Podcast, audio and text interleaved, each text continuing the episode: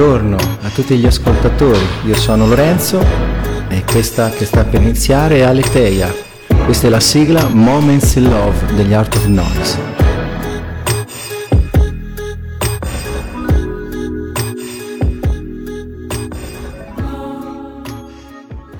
Siete in ascolto di Aletheia, una trasmissione dove eh, togliamo il velo. Qual è l'argomento di oggi?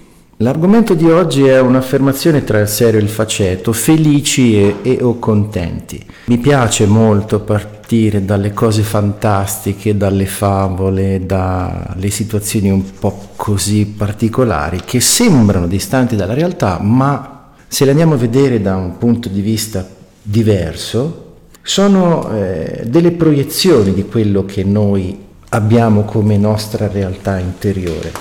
Quindi e innanzitutto un saluto a Monia ed Andrea perché oggi Monia per altre cose non poteva essere qua, quindi eh, mi ha ceduto il suo spazio. Di solito lei il martedì conduce pronto soccorso emozionale, Monia e Andrea per me sono dei cari amici, per cui li saluto di cuore vi auguro un buon divertimento qualunque cosa voi stiate facendo, se siete in ascolto, se non siete in ascolto il, il mio cuore è con voi. Quindi dicevamo felici e o contenti. Potremmo avere un ospite, potremmo perché eh, sto aspettando che si manifesti, prova a chiamarlo così vediamo se si connette. Dunque, felici e o contenti. Che significa felici o contenti? Perché di solito nelle favole si dice felici e contenti. È un po' contraddittorio e andremo a scoprire perché. Tra l'altro il felici e contenti, eh, come dicono eh, nell'inglese, nei paesi anglofoni, usano happy ending, cioè il finale felice. Vediamo un po' se è arrivato. Pronto? 3, 0. No, non c'è Paolo, bene. E quindi, ok, aspettiamo che si manifesti. Nel frattempo andiamo avanti. Andiamo a vedere innanzitutto felici e contenti dove viene? Viene usato nelle favole, nelle favole è una fine e dopo il felice e contenti cala il sipario. Quindi è una cosa un po' strana, nel senso che se ci pensate bene, nelle favole si parla delle vicissitudini dei protagonisti della fiaba, all'improvviso arriva il finale e vissero felici e contenti. Ma questo vissero felici e contenti cosa significa? Beh, innanzitutto c'è da fare un piccolo eh, accenno all'etimologia, perché l'etimologia è qualcosa di eh, particolare. Etimo, cos'è l'etimo? L'etimo è il significato genuino di una parola. Perché genuino? Quindi se c'è un significato genuino, vediamo un po'. Pronto? Ci sei? Pronto Paolo? Ciao, benvenuto Paolo Muccio, scusate ve lo, ti presento, dai sei mio ospite lasciati presentare, eh, Paolo Muccio che per me è un caro amico, eh, abbiamo già collaborato in radio diverse volte, Paolo ha una grandissima esperienza eh, di eh, percezione del mondo, eh, mi stupisce sempre come lui riesca ad arrivare a delle, eh, dei concetti che sono puntuali e a volte molto affascinanti e strani, nella, però di grande valore, tramite la sua intuizione. Cioè, Paolo ha, una, ha lavorato molto campo, nel campo della crescita personale, ancora sta lavorando, ha collaborato con grandi realtà, non le dico per non fare pubblicità, e, è un grande esperto di gestione di eh, comunità virtuali nel campo della crescita personale, quindi per me è un piacere e un onore averlo come ospite. Ben arrivato Paolo. Beh, oggi con il tappeto rosso mi, mi fai emozionare. grazie. Prego, grazie a te di essere qui con allora, noi. Allora Lorenzo, uh, so che si parla di felicità, io arrivo totalmente da, da un mondo senza elettricità nel mm-hmm. senso che dove sono io adesso sta mancando la luce da credo un'oretta e mezza, quindi mi sto sforzando di essere felice eh, perché poi non sapevo bene quando intervenire, eh, non avevo assolutamente alcun contatto neanche con, uh, con te per poterci mettere d'accordo, eh, quindi per fortuna la, la sorte mi ha detto mi ha detto bene ed eccomi qua. Ah, benissimo, grazie per me. Allora, il titolo della trasmissione è Felici e o contenti. Ok, questo è l'argomento che così mi sono ispirato a portare eh, sull'etere tramite il web per condividerlo con tutti voi. E quindi stavo partendo come mio solito dall'etimo, perché l'etimo è il significato genuino di una parola. Cioè, se noi diamo alla parola un significato che è diverso dall'etimo, stiamo prendendo fischi per fiaschi. Perché? Perché a livello energetico, per quello che ho non solo eh, visto ma anche sperimentato di, di, dal vivo, le vibrazioni si diffondono, la parola è una vibrazione. Questa vibrazione ha un contenuto che è anche energia e le vibrazioni associate alle parole vengono da un campo energetico che è nato prima di noi. Spesso hanno origini molto antiche, migliaia di anni addirittura, e quindi la vibrazione che c'è nel significato originale è preponderante, enorme, sovrascrive alla grande il significato che noi pretendiamo che la parola abbia per una nostra inconsapevolezza. Per cui felice, che cosa significa felice? Felice viene dal latino felix, che riporta al verbo feo, produco. Quindi ha il senso proprio di fecondo. Cioè felice vuol dire fecondo, secondo l'etimo. Per cui un albero che è fruttifero, dice in poesia. Arbor felix si, dice nelle poesie, si dicevano nelle poesie in antico latino, per cui l'albero è felice quando è fecondo, per cui la felicità è un concetto che ha le sue radici nell'essere fecondi, nel produrre qualcosa. Qualcosa di cosa? Qualcosa di autentico. E quindi felice anche che possiede quello che veramente appaga i desideri, benavventurato, che ha buon successo, che reca molto vantaggio. Praticamente detto di terreno o paese ricco dei doni della terra. Per cui la felicità condivide con la, l'umiltà la terra. Una terra felice è una terra feconda, è un buon successo, ma successo che significa? Successo significa che è accaduto. Per cui la felicità ha a che fare con il successo, nel senso che quando si è fecondi le cose accadono. quindi questo è felice. E quindi la felicità eh, ha proprio nel suo senso profondo il collegamento con il poter manifestare questa fecondità, per cui in senso eh, più eh, non proprio letterale, nel senso di mettere al mondo figli o produrre frutti, la fecondità è anche il poter esprimere se stessi, il poter esporre la parte nostra più autentica che porta bellezza nel mondo, quindi questa è la felicità. Quindi la felicità da questo mi arriva che è una cosa più interiore che esteriore. Se cerchiamo la, la felicità nei riferimenti esterni, forse non stiamo guardando nel posto più adeguato. Che ne dici Paolo? Beh, questo, con questo discorso devo dire che hai attivato in me uh, tantissimi input e mentre parlavi uh, letteralmente non so da dove cominciare perché c'è veramente tanto da approfondire intorno a una parola come uh, felicità. ieri ho avuto l'onore di partecipare come spettatore a una diretta del dottor Lumera, il più grande luminare in termini di perdono, e si è parlato proprio di, uh, di amore e di felicità. Felicità e amore sono due termini che non solo vanno a braccetto, ma credo che abbiano uh, una presenza totalizzante nella, nella creazione stessa di, di, tutte le cose. Una parola mi ha colpito del tuo discorso, che è la parola fecondità. La parola fecondità è il, il, il dono uh, più grande che è legato al nostro femminile, alla donna in termini fisici, al femminile in termini animici. L'essere fecondo è legato all'abbondanza e come hai detto tu, una terra fertile è una terra phoenix, cioè una terra feconda ed è una terra abbondante. E tutto ciò che, se tu pensi bene, ci crea felicità è sempre dato da un qualcosa che noi avvertiamo come abbondante. Poi a che livello di abbondanza noi eh, diciamo, vogliamo arrivare eh, appartiene diciamo, al nostro cammino. Noi possiamo parlare di abbondanza in termini materiali, quindi parlare di abbondanza in un livello di energia più densa come la materia, oppure possiamo parlare di abbondanza come condizione prima dell'essere.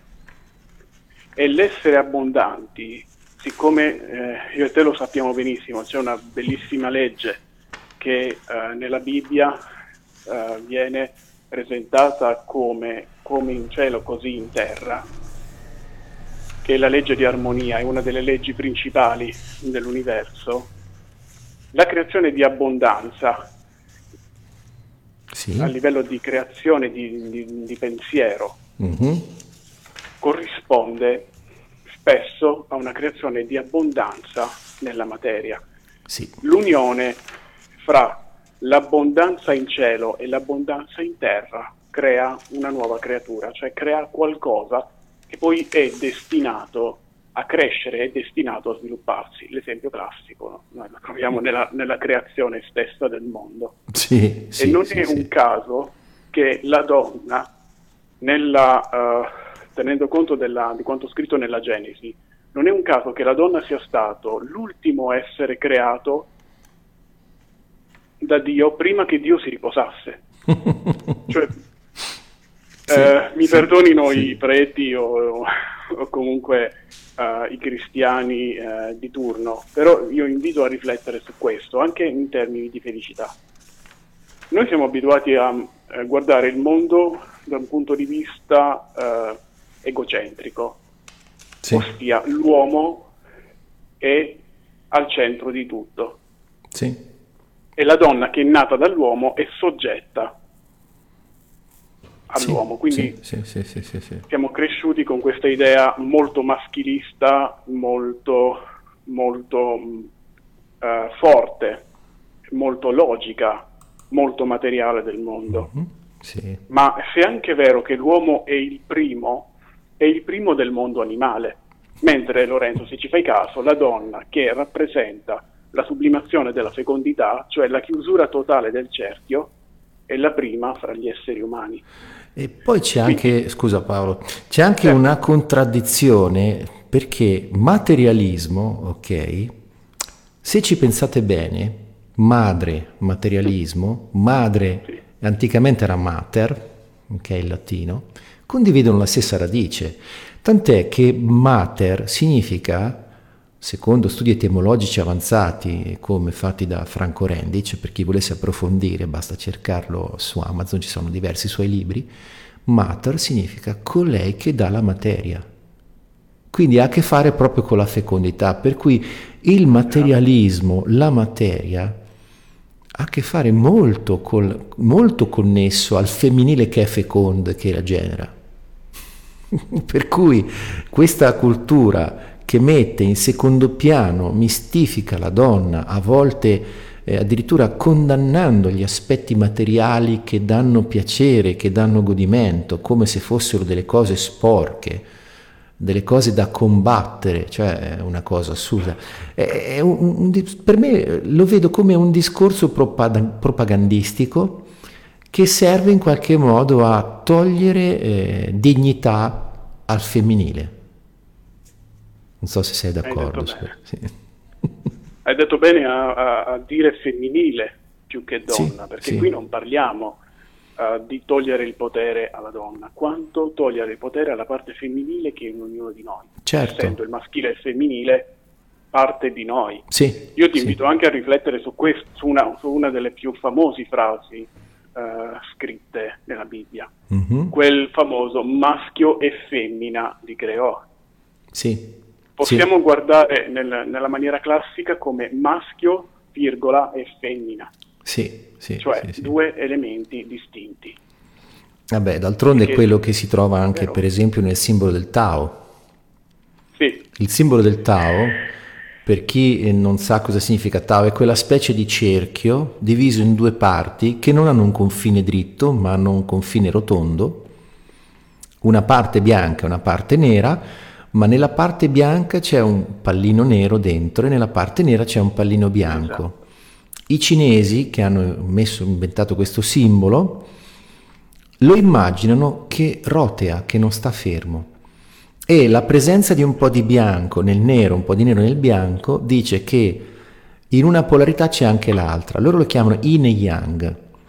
Yin è il femminile, yang è il maschile. Uno è la luce l'altro è l'ombra. E sono complementari perché nello, nello yin c'è un po' di yang, nello yang c'è un po' di yin.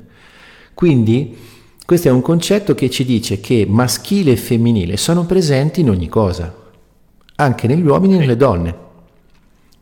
Per cui eh, la distinzione che ci si faceva anticamente, cose da uomini e cose da donna, in realtà ha poco senso perché ci sono cose per cui serve l'energia maschile, cose per cui serve l'energia femminile. Per cui un uomo, per esempio, l'accoglienza è tipica dell'energia femminile, per cui le donne ce l'hanno nel loro istinto molto presente, ma ciò non toglie che anche un uomo possa essere accogliente semplicemente per farlo accede alla sua energia femminile. Così come una donna può dirigersi e dirigere, lo fa accedendo alla sua energia maschile. Semplicemente qua si tratta di scegliere che energia mettere in atto. Non è un discorso, cioè vederlo legato al sesso, eh, maschio-femmina come genere, lo trovo molto riduttivo, una grande eh, mistificazione di quello che in realtà è. Sei d'accordo? Sì, soprattutto per quanto riguarda il sesso, io non riesco a non vederlo in chiave, uh, in un'altra chiave che non sia quella sacra. Sì. Non, non ci riesco. Tornando al discorso di prima, appunto, lo hai detto adesso, maschio e femmina, cioè li creò sia maschio che femmina al loro interno. A me piace vederla più così, poi non so se effettivamente la traduzione è questa. Tu prima hai parlato di intuito riferendoti a me, ecco io vedo molto chiaro il simbolo del Tao in questa, in questa frase. Sì. E poi c'è l'accoglienza, questa parola della quale io sono realmente innamoratissimo, mi sono scoperto innamorato della parola accoglienza da, da due anni.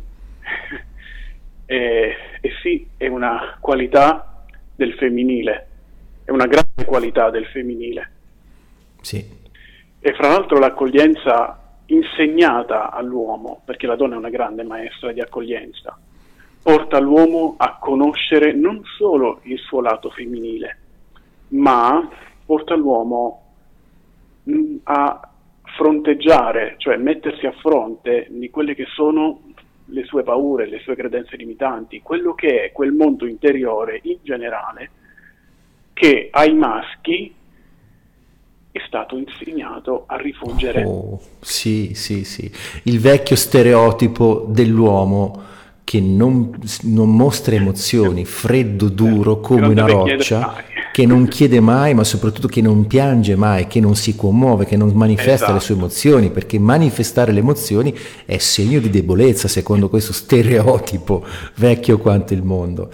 E sì, effettivamente ci sono tante cose da poter eh, ridire. E soprattutto poi quando, dici, quando parlavi nella parte iniziale che hai parlato di questo egocentrismo, la cosa eh, par- particolare che noto da mh, diverso tempo è che quando in questo egocentrismo siamo lì a concentrarci su quello che apparentemente fa bene solo a noi, in realtà proiettiamo fuori e i problemi che vediamo fuori alla fine dei conti sono una, un qualche riflesso di quello che ci portiamo dentro, negandolo addirittura.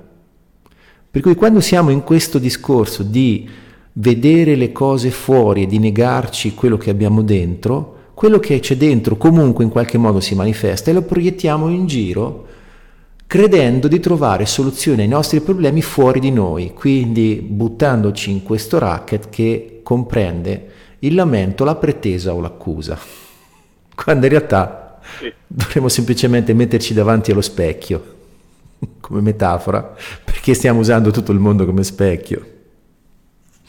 Sì, e difatti il, il responsabilizzare qualcuno mh, di, che sono, di quelli che sono gli eventi della propria vita è proprio la base che allontana l'uomo inteso come maschio e femmina dalla felicità. Sì, sì, e c'è un qualcosa di molto interessante che sentivo ieri dal grande Scardovelli.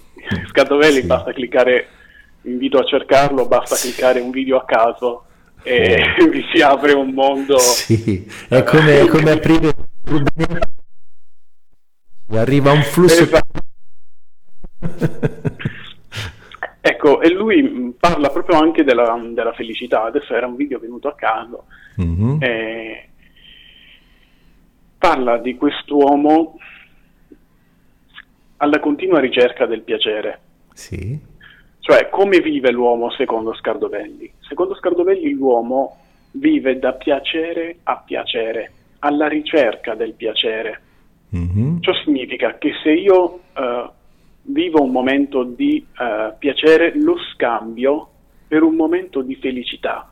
Quindi sono contento, lo godo, eh, mi porterà eh, l'ossitocina a mille, la produzione di ossitocina a mille, la produzione della dopamina a mille, eh, quindi uh, parlo di benessere e parlo di amore. Mm-hmm. Poi si arriva al culmine e ogni volta che c'è poi il culmine, le cose poi finiscono. Sì, sì, sì. E lì... E scusa Paolo, scusa Paolo, eh. hai citato una precisazione giusto per chi non avesse mai sentito nominare dopamina e ossitocina. La cosa è molto curiosa perché la dopamina certo. si sviluppa quando c'è l'innamoramento nella fase iniziale, dopodiché quando l'innamoramento si consolida si comincia a sviluppare l'ossitocina.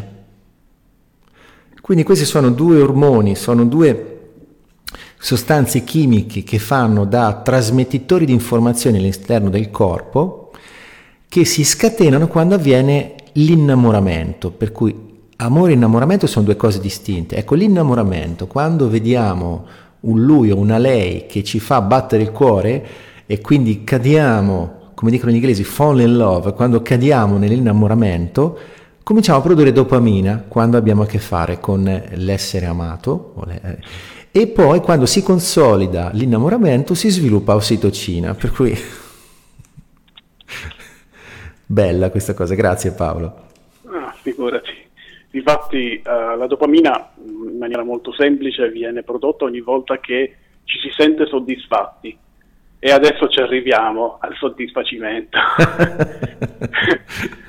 eh, ci si sente soddisfatti, si scopre qualcosa che non si conosce, eh, si scopre qualcosa di nuovo anche in se stessi.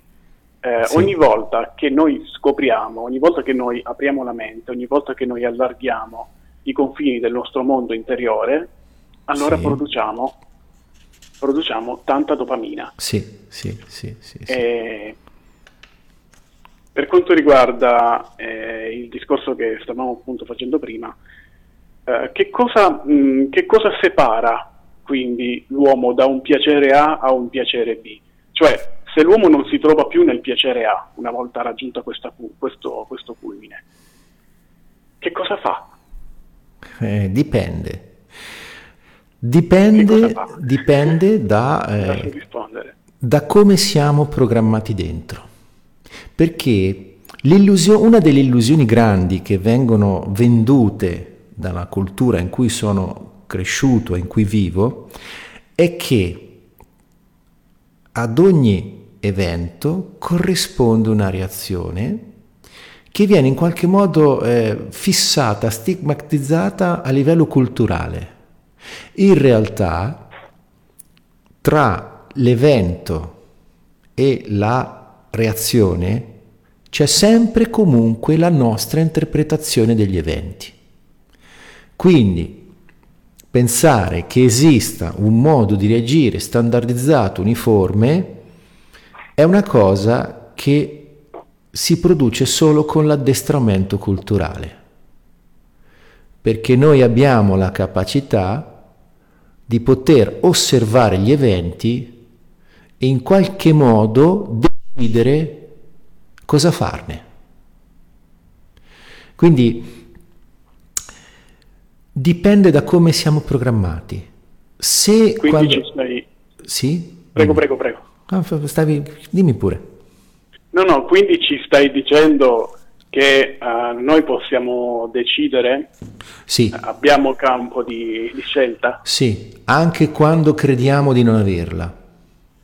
Anche quando eh, siamo schiacciati da eh, emozioni pesanti perché stiamo reagendo a degli eventi che per noi sembrano catastrofici, c'è sempre la possibilità di vederli in maniera diversa e quindi di uscire da quello che è la prigionia della reazione. Perché quando viviamo di reazioni stiamo reagendo, stiamo agendo di nuovo un copione che abbiamo memorizzato dentro, quindi non abbiamo la libertà. Anche se in situazioni pesanti reagire in maniera, eh, come viene detto comunemente, di sfogo, ci dà l'illusione di essere liberi, non è così, perché stiamo mettendo in atto un copione. Questo copione arriva da noi, da dentro di noi, perché in qualche modo lo abbiamo inserito dentro. È come installare un qualcosa in uno smartphone, installare un'app oppure mettere un programma nuovo in un computer. Noi abbiamo installato questo pezzettino di reazione e se non l'abbiamo fatto in modo consapevole ne siamo schiavi. È un po' come un virus informatico. Cos'è un virus informatico? È un programma che tu installi a volte senza neanche accorgertene, che ti modifica il modo di funzionare dell'apparato su cui è installato, che fosse un computer o un'altra cosa. Quindi noi abbiamo tutti questi virus mentali che ci portano a reagire, che ci danno l'illusione della libertà, ma così non è. Viviamo come dei, dei, delle entità programmate. Sono ti... completamente d'accordo. Grazie. Quindi è come un non vivere. Quindi è come essere è un modo maschi di... da quel punto sì, di vista. Sì, oddio, guarda, secondo me eh, non ci vedo neanche niente di maschile in questo. Dici? Sì, perché un maschile sano, un maschile nella luce, decide. Sì. Non reagisce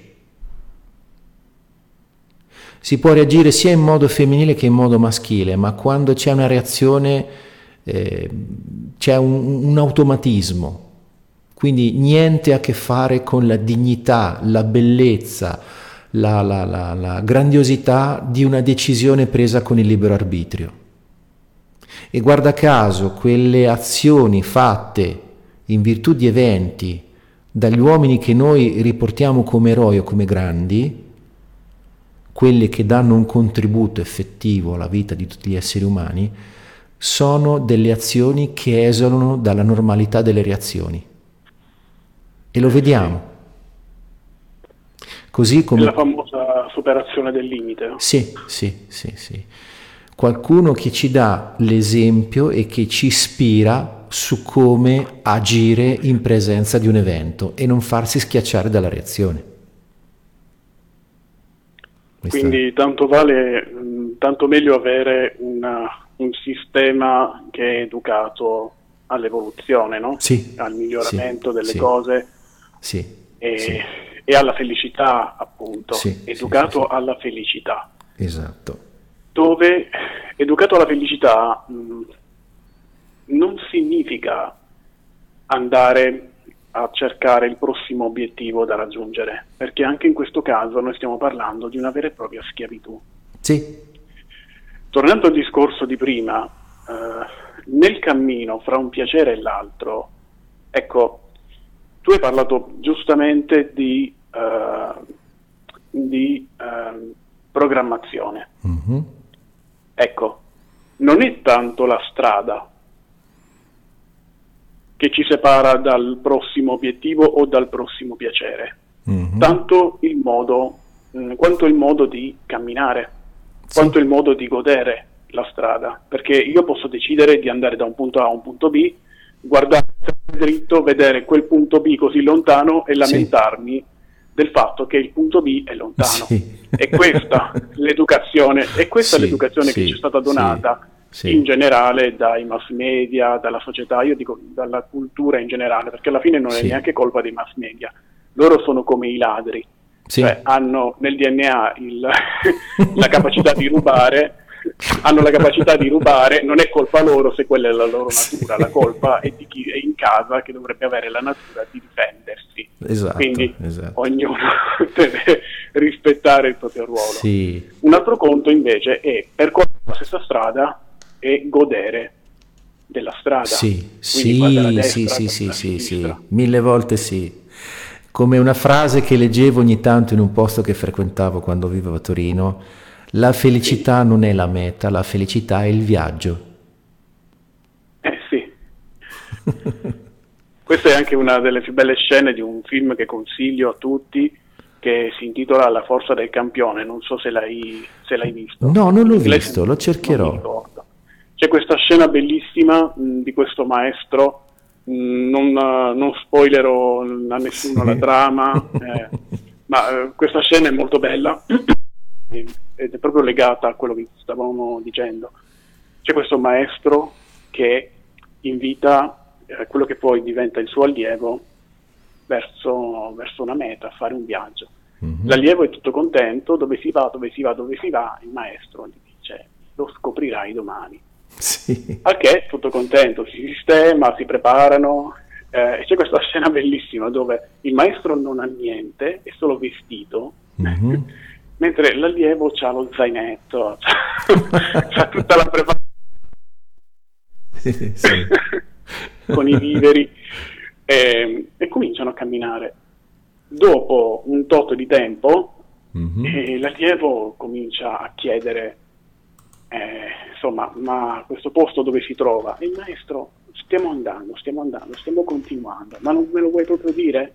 No, no, no, non ti preoccupare, lo scoprirai fanno così per eh, una, due, tre volte, alla quarta, dopo che hanno fatto un bel pezzo di strada, il, l'allievo si ferma mm-hmm. e dice no, adesso voglio sapere dove stiamo andando. Il maestro si gira, guarda l'allievo che è fermo, che si è sì. fermato, lo osserva e dopo un po' dice siamo arrivati, semplicemente, siamo arrivati. Feste. E la lezione è proprio questa. Cioè, nel focalizzarti sul dove dovevamo arrivare, che tra mhm. l'altro era una meta che non esisteva, sì. ti sei perso sì. la bellezza di tutto il certo, viaggio. Certo, certo. E magari ti sei perso eh, la bellezza della natura sì, sì, e anche l'esperienza di goderti il viaggio stesso. Eh era una lezione quindi di pura felicità. Sì, sì, sì.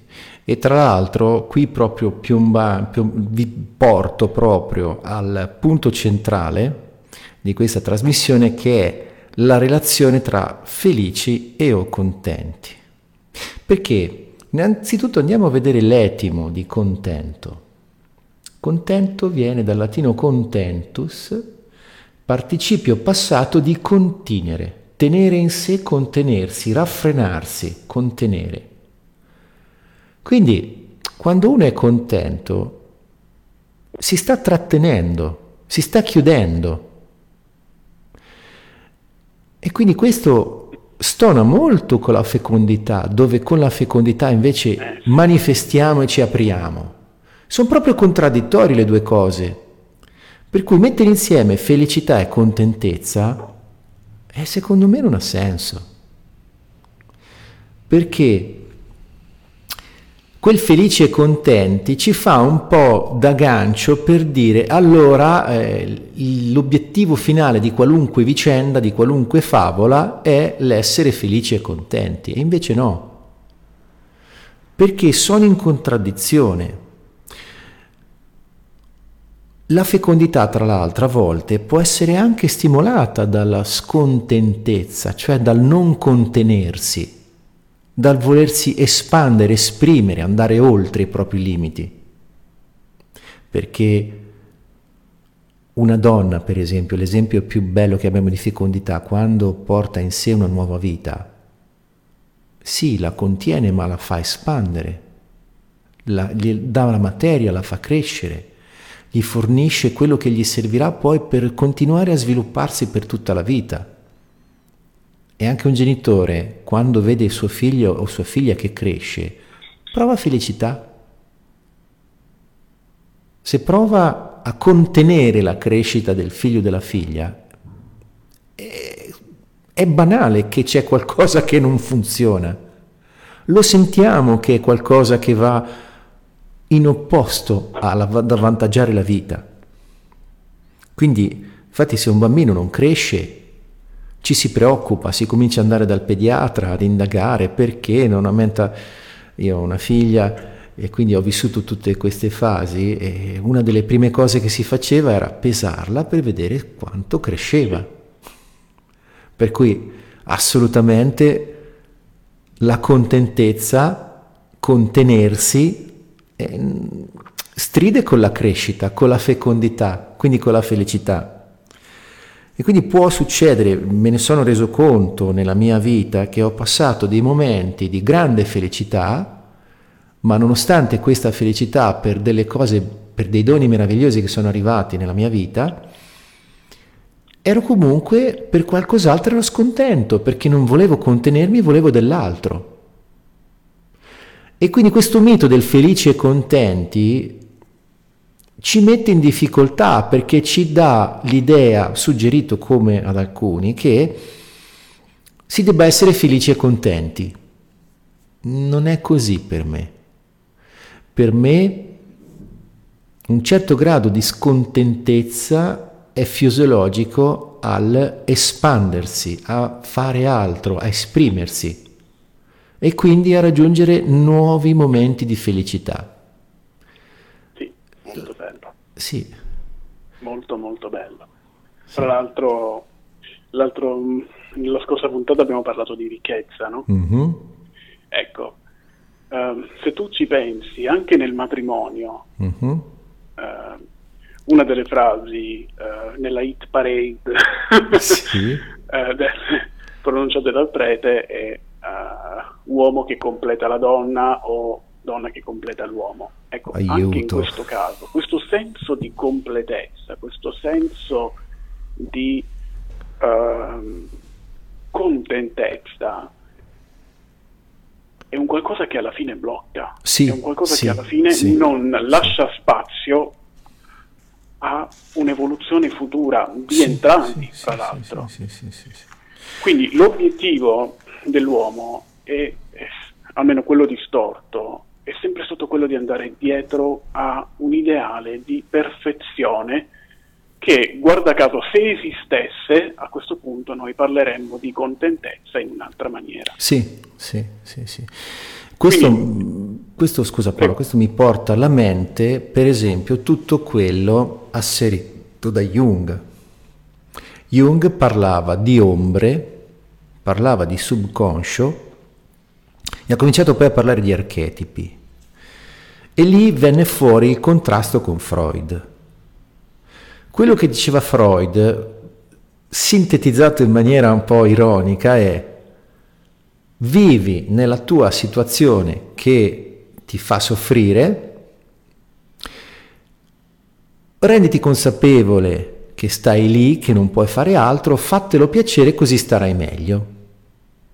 Quindi Freud proprio eh, lo vedo, questo pensiero che attribuisco a Freud, nella mia mappa della realtà, lo vedo nella contentezza.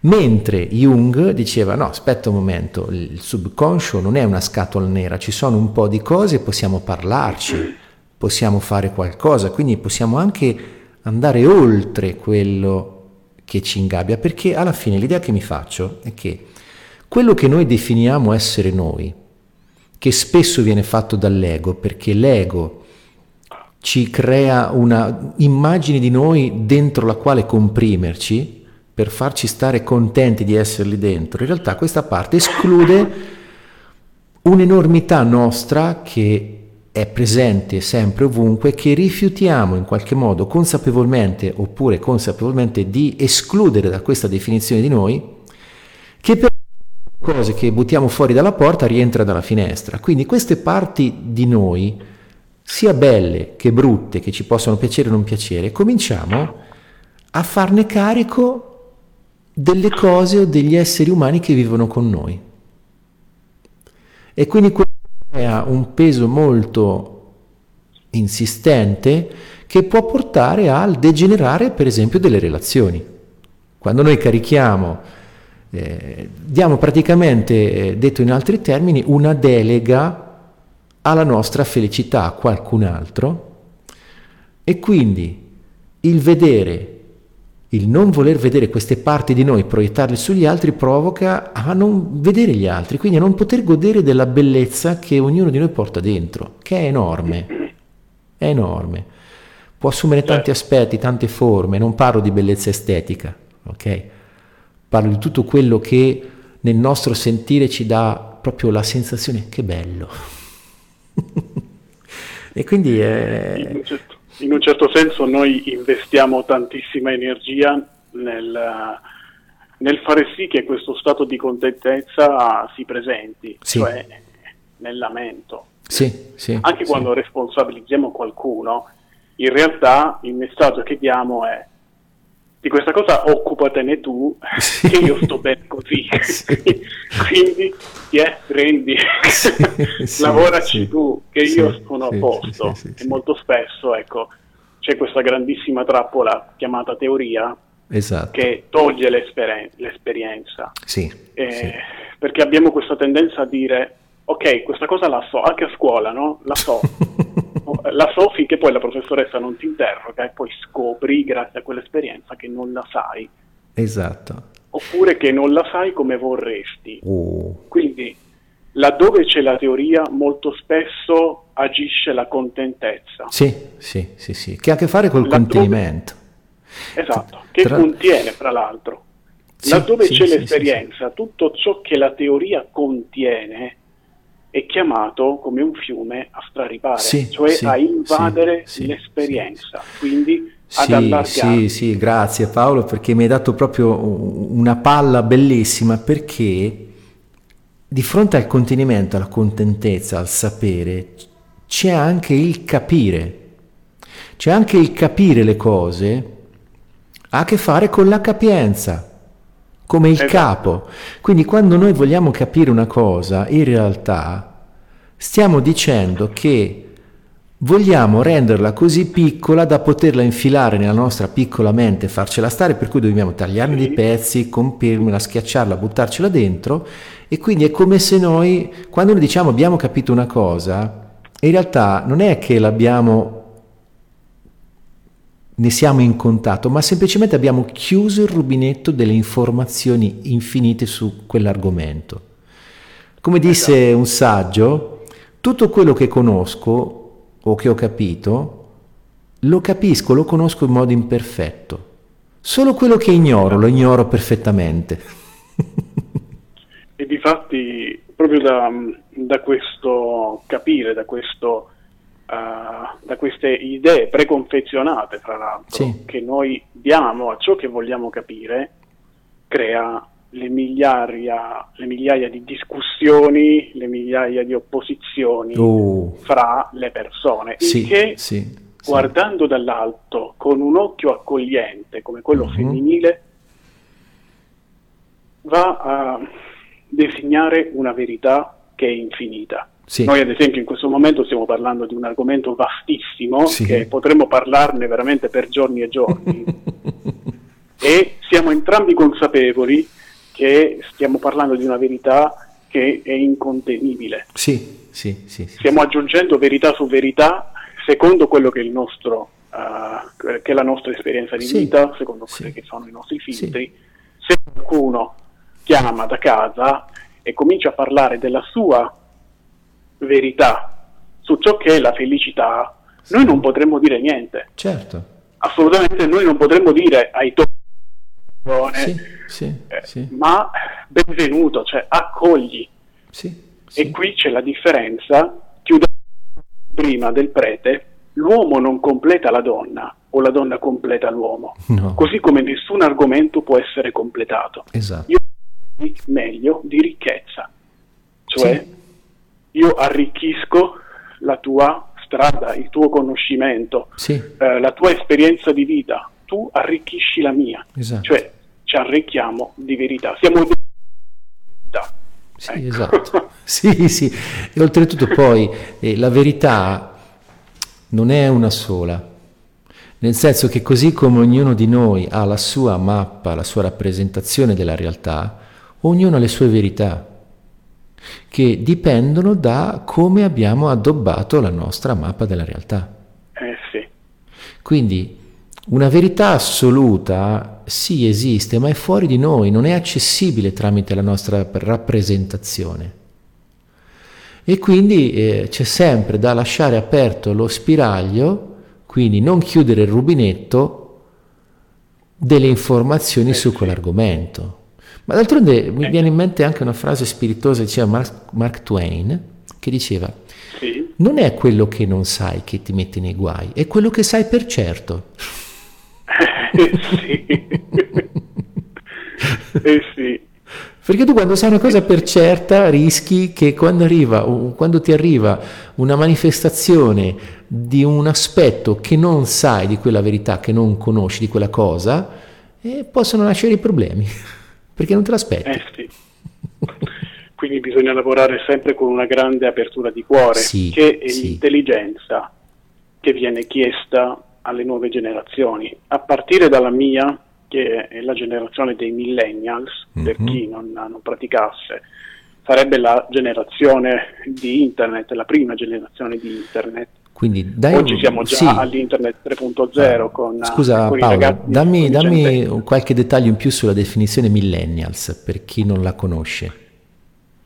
Allora, i millennials sono è quella generazione chiamata anche uh, se ricordo bene, generazione Y, mm-hmm. ed è quella generazione uh, che uh, possiede in sé una nuova, una, un nuovo tipo di intelligenza, che è l'intelligenza intuitiva. Mm.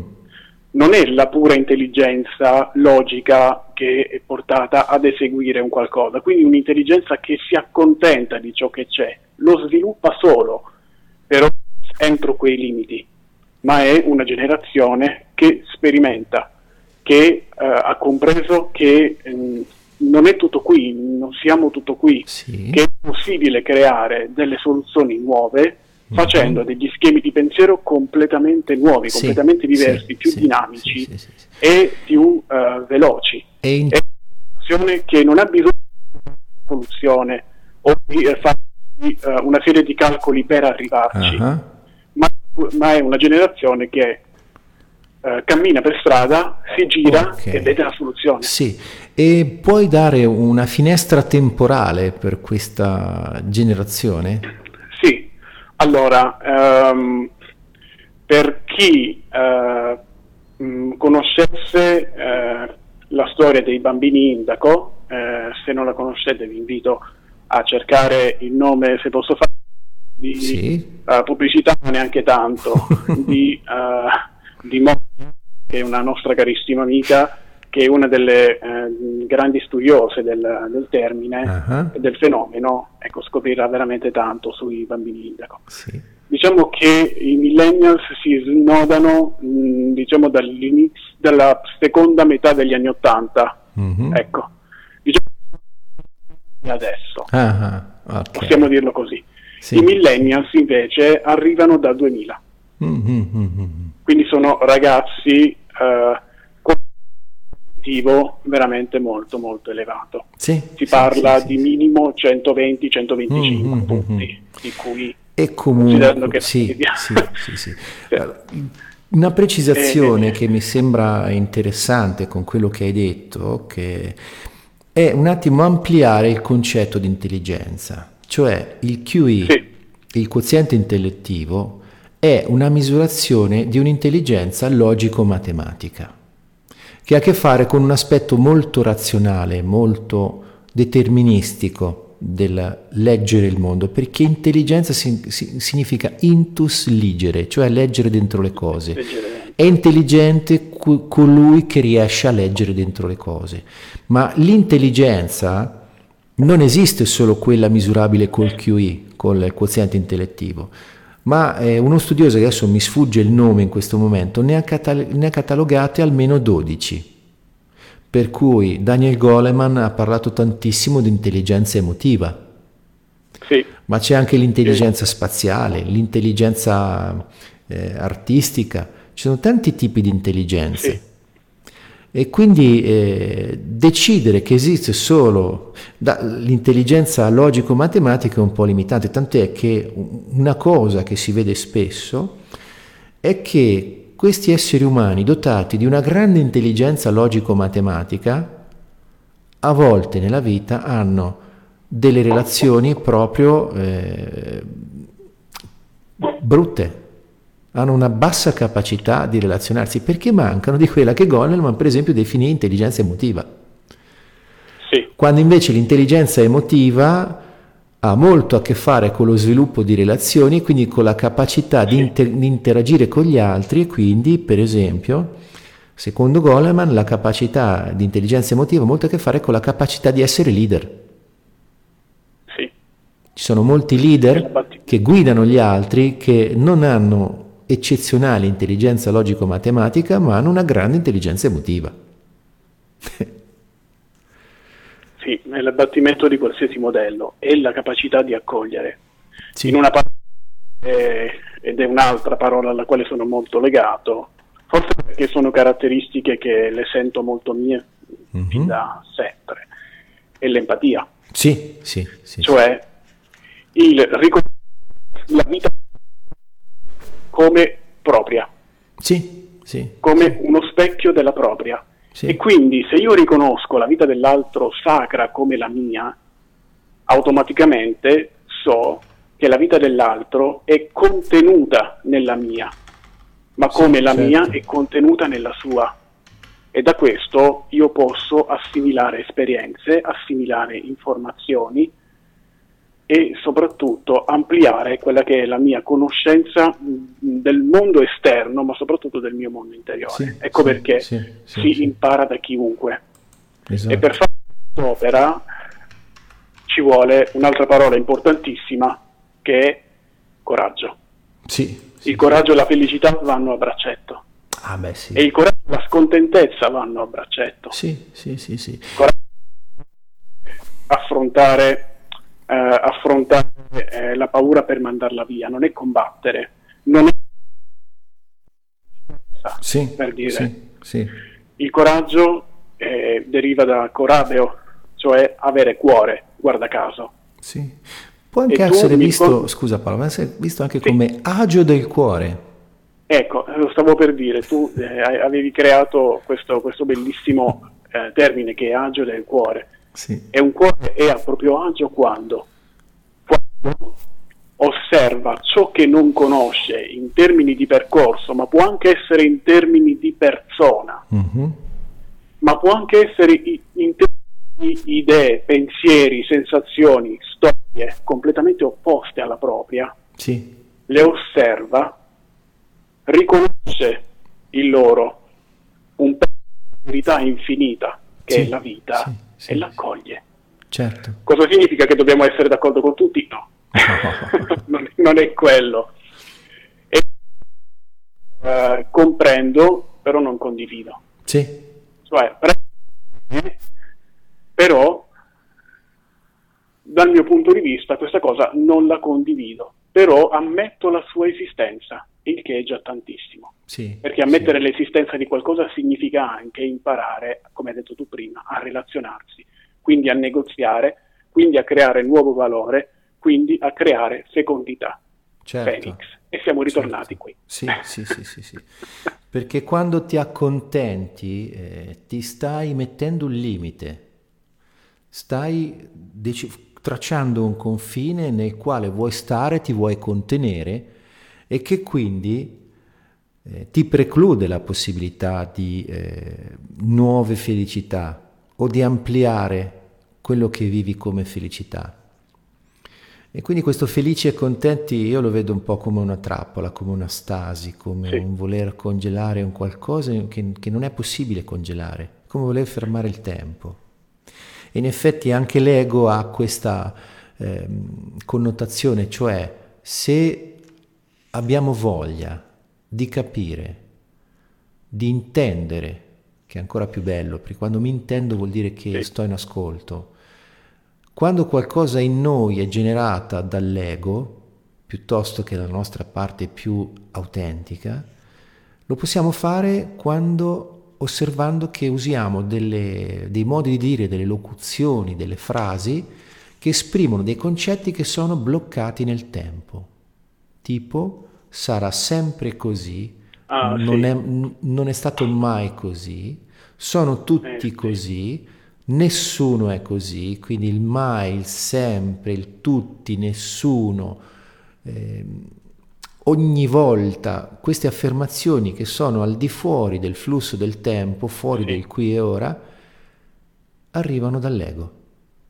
È un tentativo di cercare una soluzione disfunzionale alla mancanza di felicità tramite la contentezza, ponendo un confine che limita la nostra, ci limita la percezione della nostra essenza. Sì, esatto. È un po' la bugia che, che viene raccontata alla parte conscia, no? Sì. Per confermare, fra l'altro, uno stato. Se sì, è sempre così, sì. è inutile che. Sì, sì, e ricitando Scardovelli e tornando al discorso dell'uomo mm-hmm. che cammina verso il prossimo piacere, ecco, lui mette molto in conto la parola pigrizia. Secondo lui l'uomo è pigro, è un essere pigro. E guarda caso la pigrizia è molto legata alla questione della responsabilità ed è molto legata alla questione della, mh, della permanenza. Sì, sì. Afferma Scardovelli, se io inizio un qualcosa che a me piace mm-hmm. e poi lo porto avanti, scopro altre cose. Poi sì. arriverà un giorno in cui inspiegabilmente quella cosa non mi interessa più. Sì. Poi incomincerò a fare un'altra cosa esatto. e si produce lo stesso effetto. Ma dove l'uomo si impegna? Guarda caso, l'uomo si impegna dove non c'è tanto impegno da mettersi. Sì. Le dipendenze da droga e alcol, ad esempio, sono un grande, un grande, un grande modello per sì, questo. Sì, tu trovi dopamina, produci dopamina da cosa? Da sigarette, da droga, da alcol. E l'unica azione che devi fare è quella di eh, adattarti a quella condizione lì.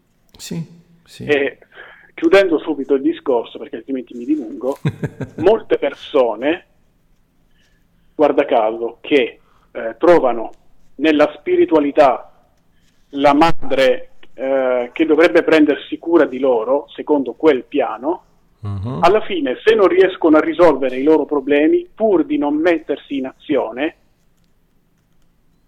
preferiscono l'ipnosi, che guarda caso è una maniera di lavorare in sé non facendo nulla. Sì, dipende, dipende da come fai l'ipnosi nel senso che c'è un caro amico Jimmy Fascina che fa l'ipnologo e quando lavori con lui con l'ipnosi, nell'ipnosi, e lui dice, lui è il primo a sostenere che l'ipnosi è una cosa che non è qualcuno di fuori di noi la, che la fa, ma è il consenso a lasciarci guidare a vedere delle parti di noi che normalmente non sarebbero accessibili.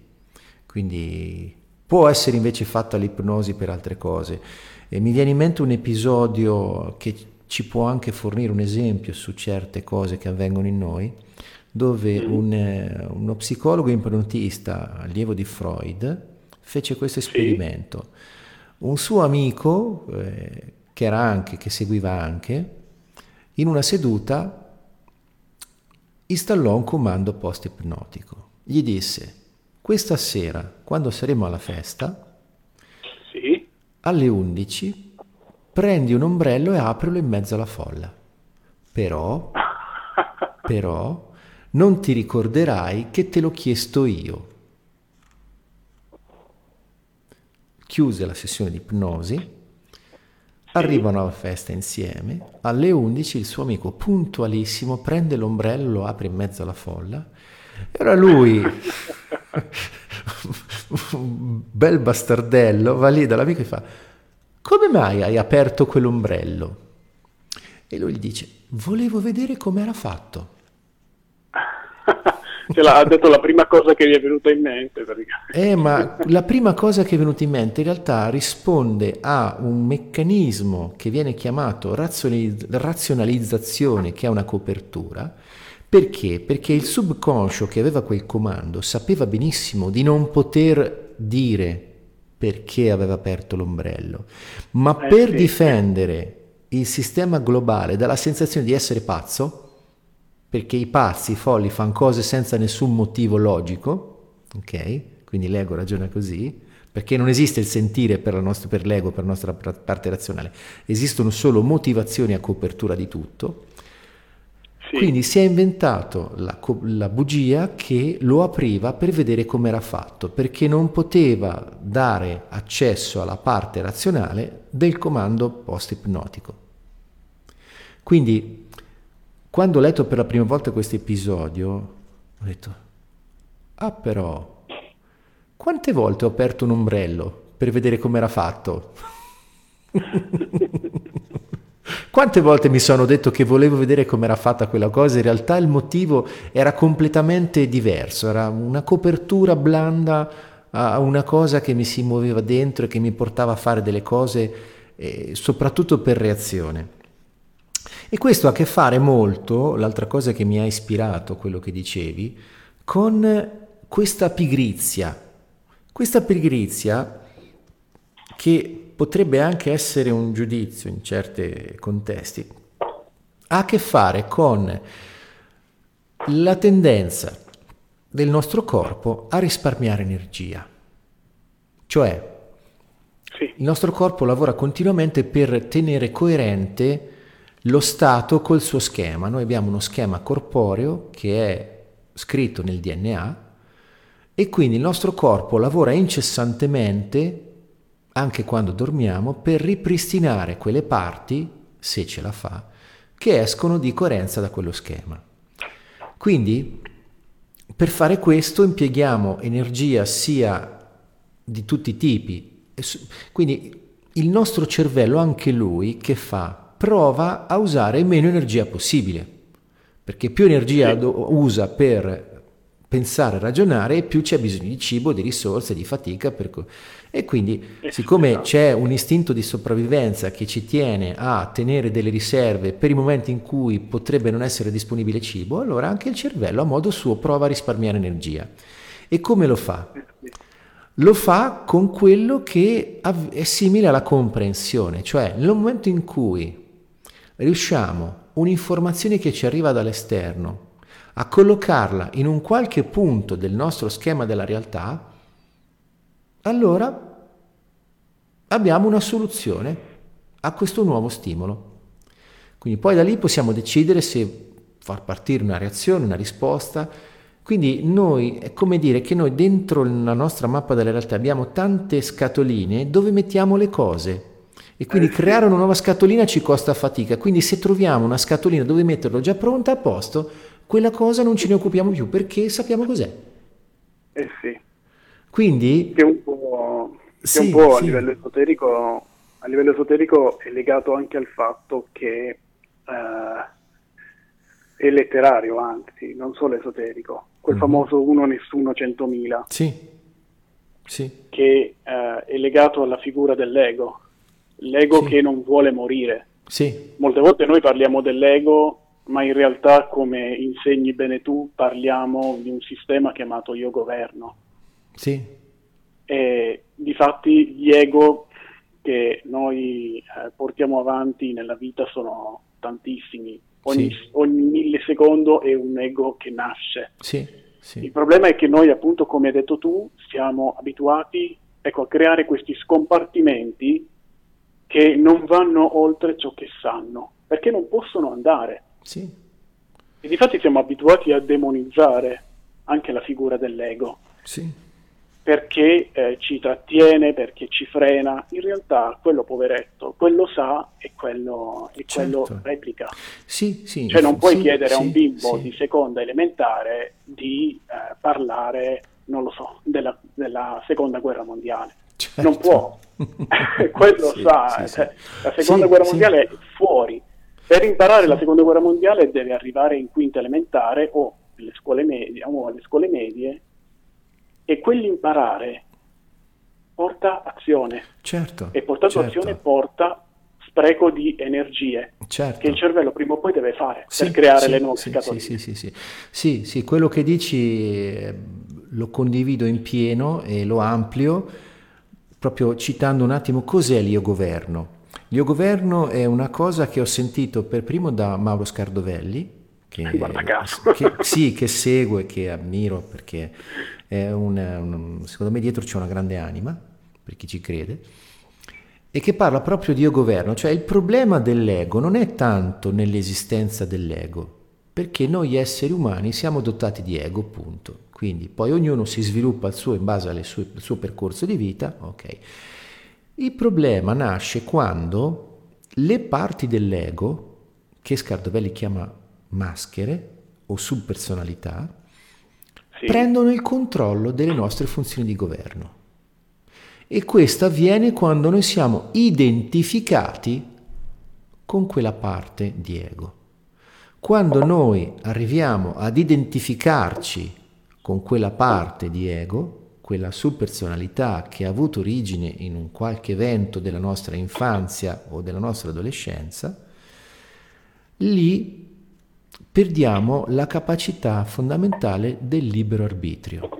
Perché ognuna di queste parti ha il suo vissuto, la sua ferita, alcune, alcune traumatiche, alcune un po' meno, ha le sue esigenze, le sue necessità e quindi quando questa parte prende il controllo che ne siamo identificati, facciamo delle cose che poi quando cambia parte che ci controlla non vanno bene per niente Esatto. la sensazione chiara che hai quando ti domandi ma perché ho fatto quella cosa lì? Ma che cosa avevo in mente in quel momento quando ho preso quella decisione o quella scelta? Mannaggia me quando mi è venuto in mente di fare quella cosa, il lamento. Semplicemente eravamo identificati in un'altra parte che ha esigenze completamente opposte. Quel famoso chi sta essendo Esatto, adesso. sì, sì, sì, sì, sì. Quindi eh, quando vi capita ecco, di essere in queste situazioni, di star facendo un qualcosa eh, della quale eh, non, avete, non avete idea, ecco, non avete presenza, e magari dal profondo del vostro cuore sapete che è un qualcosa che potrebbe non essere fatto o fatto in maniera diversa, ecco, fermatevi. Sì, Fermatevi e chiedetevi non perché lo state facendo, perché secondo me il perché lo sto facendo è ancora ancora legato all'identificazione. Sì, Ma nel sì. momento in cui tu ti domandi chi sta facendo questo, esatto. siamo fuori dall'identificazione, stiamo prendendo Sì. quell'ego, lo stiamo mettendo davanti a noi e lo stiamo indicando. Tu, io. Sì, sì, sì, sì. Ed è E- bellissima sì. l'immagine di Scardovelli eh, nel vedere il nostro, il nostro sistema interiore come, una, come una- un agglomerato politico. No? Sì, sì, sì, sì, sì, sì, sì, sì. Come funziona il nostro governo? Esatto. Se il nostro governo viene criticato, le critiche al nostro governo sono un chiaro messaggio che qualcosa nella maniera di governare nel nostro programma politico personale Non non funziona. E se il popolo non segue il governo, ovvio che si creerà un sistema non fecondo, Sì, esatto, perché un paese che non segue Sì. se stesso non crea esatto. assolutamente Sì, fecondità. Sì, sì, sì, sì, sì. Infatti la contentezza è incompatibile con la crescita. Esatto. Cioè, stai lì, ti crei quella zona di comfort, come dice la PNL, quella, quel sottoinsieme della tua essenza in cui cerchi di stare, ma prima o poi diventerà stretto. E quindi sì, torniamo nel discorso del proiettare queste insoddisfazioni fuori di noi, così da non mettere in discussione il nostro piccolo recinto di contentezza, sì. che ci taglia fuori da tantissime cose di noi che possono essere meravigliose.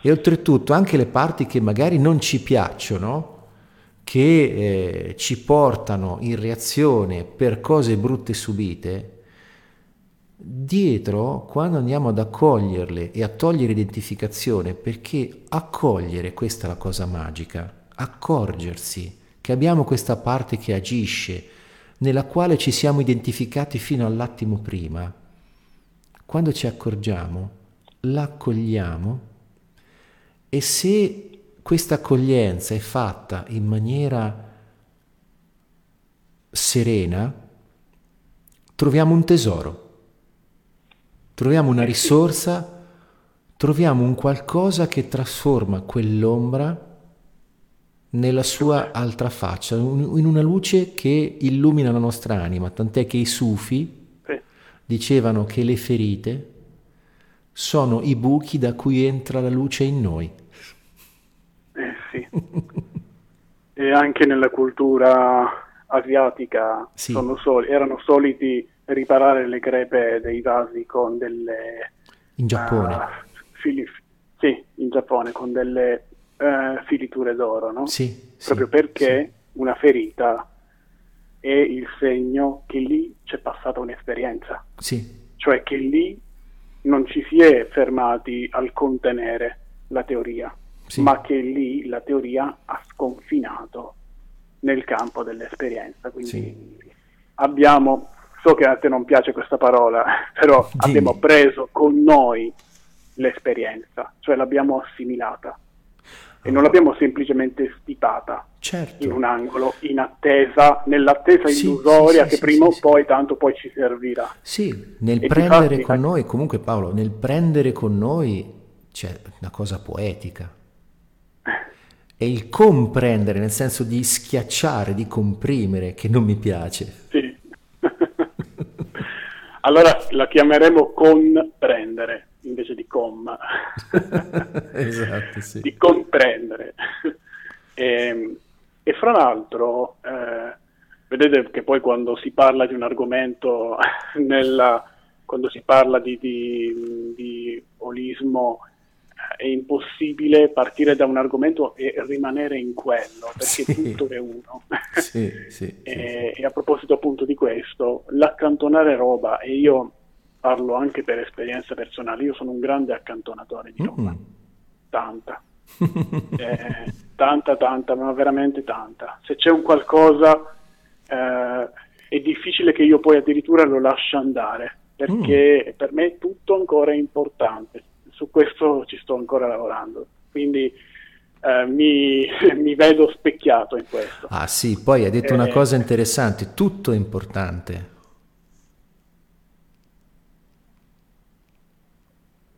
Sì. Per, me è tutto importante. Esatto. Eh, capisci? È il in realtà, tutto che ci dice qualcosa. Esatto. Eh, sì. in, realtà, eh, in realtà lì dietro si nasconde un'incapacità di scegliere, poiché se per qualcuno tutto è importante, in realtà c'è l'illusorio, la parte illusoria del fatto che tutto lo sia sì. importante. Alla fine eh, si crea un percorso talmente pieno di contentezza mm-hmm. che si dimentica il lato sì, leggero. Sì, sì, sì, sì. E, sì, e quindi facciamo la figura facciamo la figura di quell'allievo di cui parlavamo prima, che ha lo zaino strapieno sì, di roba sì. e che fa fatica a camminare sì, mentre il maestro cammina tranquillamente, perché sa che già il tutto è presente in sé. Ah sì sì, mi fai venire in mente un'altra storiella zen dove c'è un monaco anziano con un monaco giovane che camminano per strada. La strada era bagnata perché aveva piovuto molto, a un certo punto incontrano una bella donna, una bella giovane donna che ha difficoltà a passare perché la strada era sporca, allora il monaco anziano si offre, la prende in braccio e la porta dall'altra parte della strada ah. E poi ripartono. Dopo un po' di tempo L'allievo fa, maestro, dice, come mai avete portato quella donna dall'altra parte? Noi monaci, per la nostra regola di vita, non dovremmo stare lontani dai piaceri effimeri, dalle cose effimere come le cose tipicamente femminili. Dice, sì, hai ragione, però osservati, io quella donna l'ho lasciata nel villaggio, tu te la stai ancora portando dietro. Ah, eh sì, ci stai un po', un po' come per dire ci stai ancora a pensare. Esatto, sì, sì, sì, sì. eh, magari forse aveva voluto lui al posto del maestro. Sì, chi, certo, chi lo sa. e infatti anche eh, nel, nel, nel, tutto importante, sì. se ci pensi bene, importante cosa vuol dire? Qualcosa che importa, quindi che porta dentro. Certo. Quindi se porti dentro tutto, esplodi, non c'è posto per tutto dentro. Esatto. Quindi se vuoi portare esatto. qualcosa dentro, visto che noi abbiamo dei limiti, in qualche modo, che poi possono essere ampliati, sì, però qui e ora abbiamo una certa capacità. Quindi se noi portiamo dentro troppe cose, alla fine riempiamo tutto e se non togliamo qualcosa non possiamo mettere altro. Sì. Questa cosa a livello fisico ci viene anche, ci viene anche resa nota perché tale sì. mente, tale corpo, tale spirito, eh, tale sì, anima sì, è tutto uno no, e in questo caso uh, dove lo sentiamo? Lo sentiamo in generale nella testa.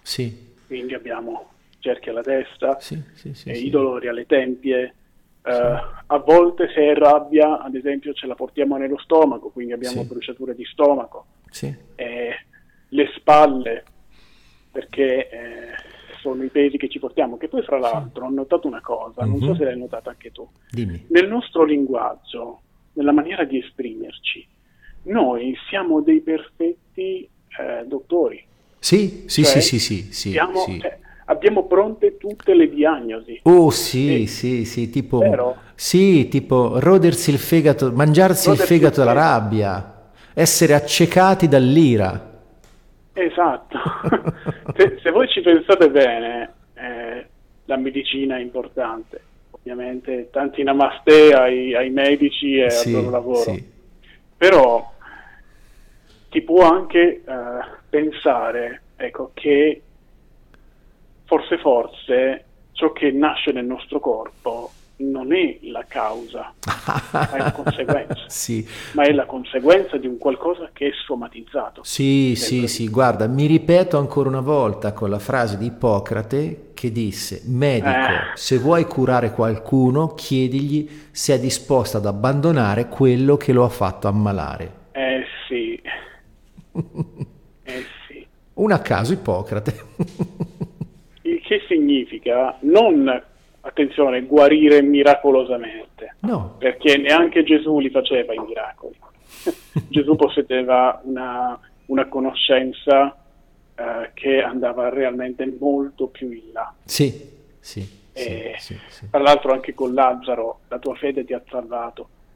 E molte volte ecco, contrasta con con il concetto di pigrizia, sì, perché la pigrizia sì. stessa, il superare la pigrizia significa comunque sì, avere fiducia e avere fede. Certo, certo, ma poi c'è anche, c'è anche un'altra cosa fondamentale riguardo a quello che viene attribuito a Gesù, anche nelle parole. La parola perdono è una parola italiana nata nel tardo medioevo. Per cui prima del tardo medioevo perdono non esisteva come parola. Quindi come faceva Gesù a dire perdono nei suoi tempi? E anche peccato, peccato eh, nella, sì, nei Vangeli, quelli più antichi, quelli scritti in greco, c'è scritto amartia. Per cui amartia significa sbagliare mira.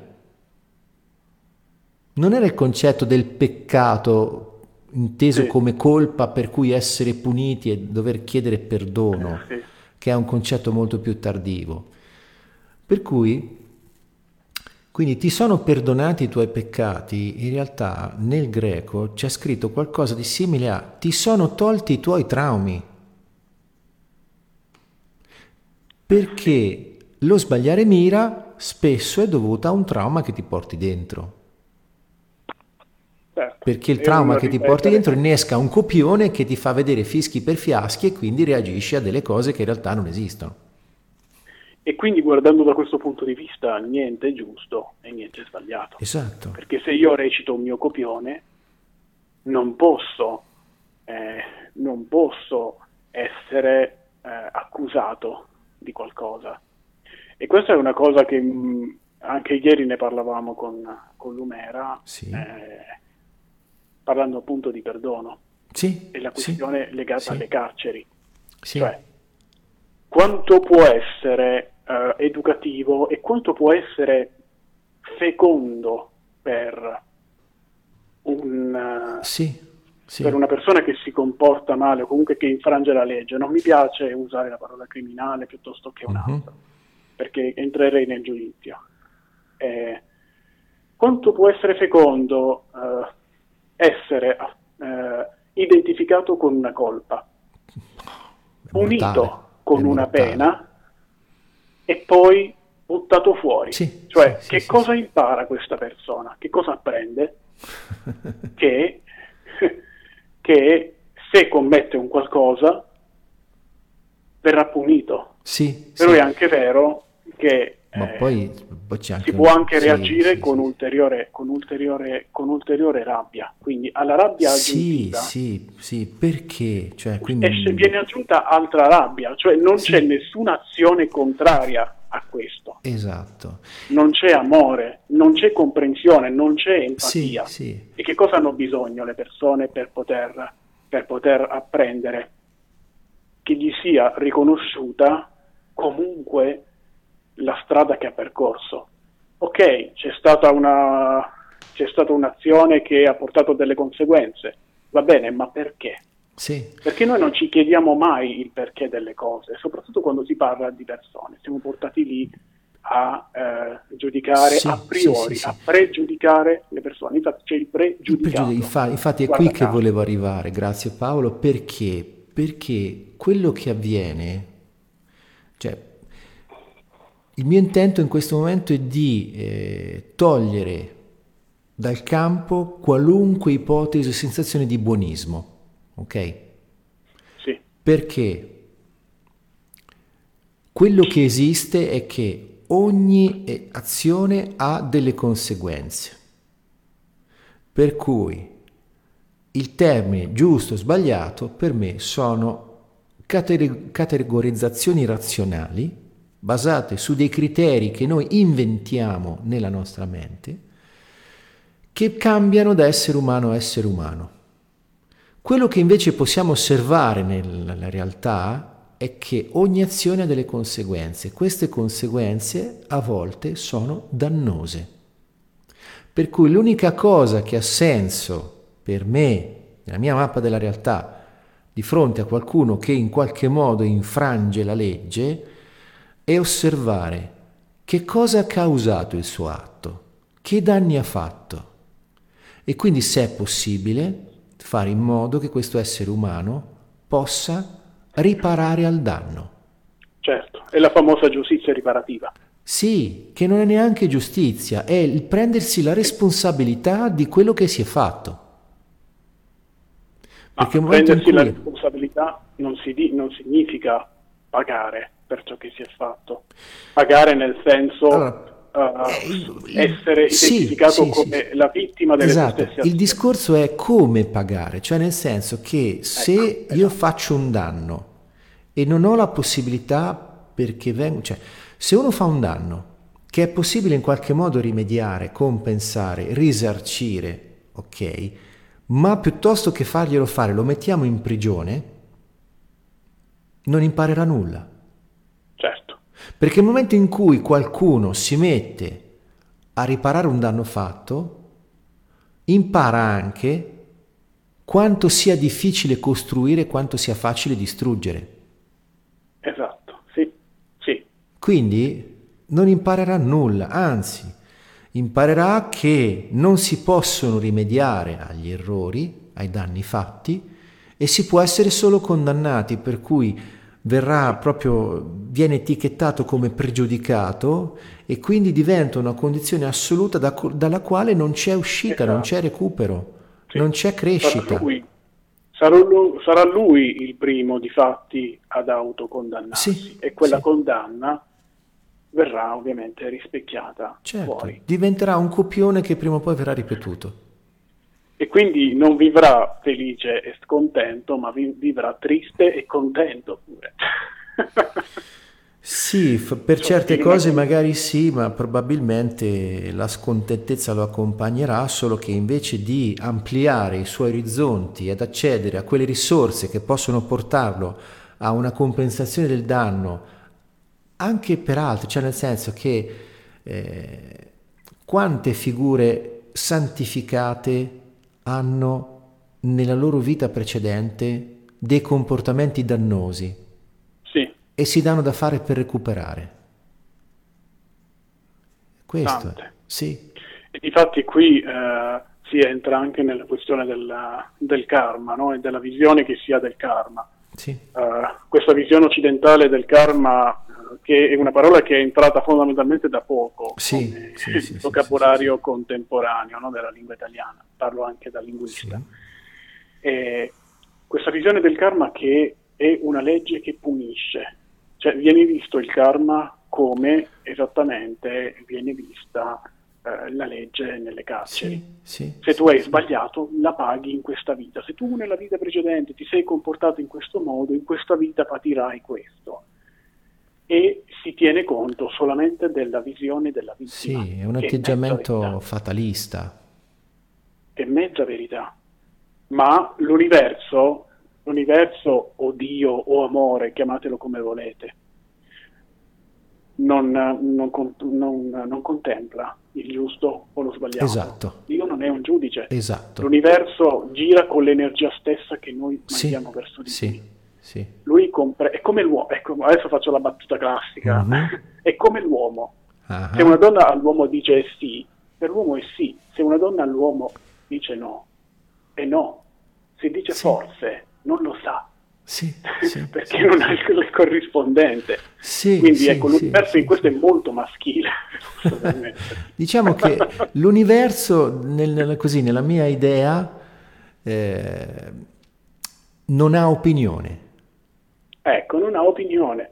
Perché avere un'opinione significherebbe avere sì, un ego, sì. essere identificato, essere contento, sì. essere identificabile. Sì. Quello che io vedo nell'universo è che esiste la vita e la sua assenza. Esatto. Per cui noi esseri viventi abbiamo questa cosa che è magica per certi versi perché non sappiamo spiegarla, non la comprendiamo, per cui abbiamo questo schema corporeo che continuiamo a ripristinare finché siamo in vita. Quando la vita sì. abbandona il nostro corpo, il nostro schema corporeo si spegne, quello che compone il nostro corpo torna in circolo col resto, a far parte delle cose non vive. Sì. E quindi, sì, sì, sì, per cui quello che noi, quello che noi, eh, quello che noi mappiamo come bene, ha a che fare con una connessione intima con la vita. Sì. Quando stiamo usando questa mappa in maniera armonica.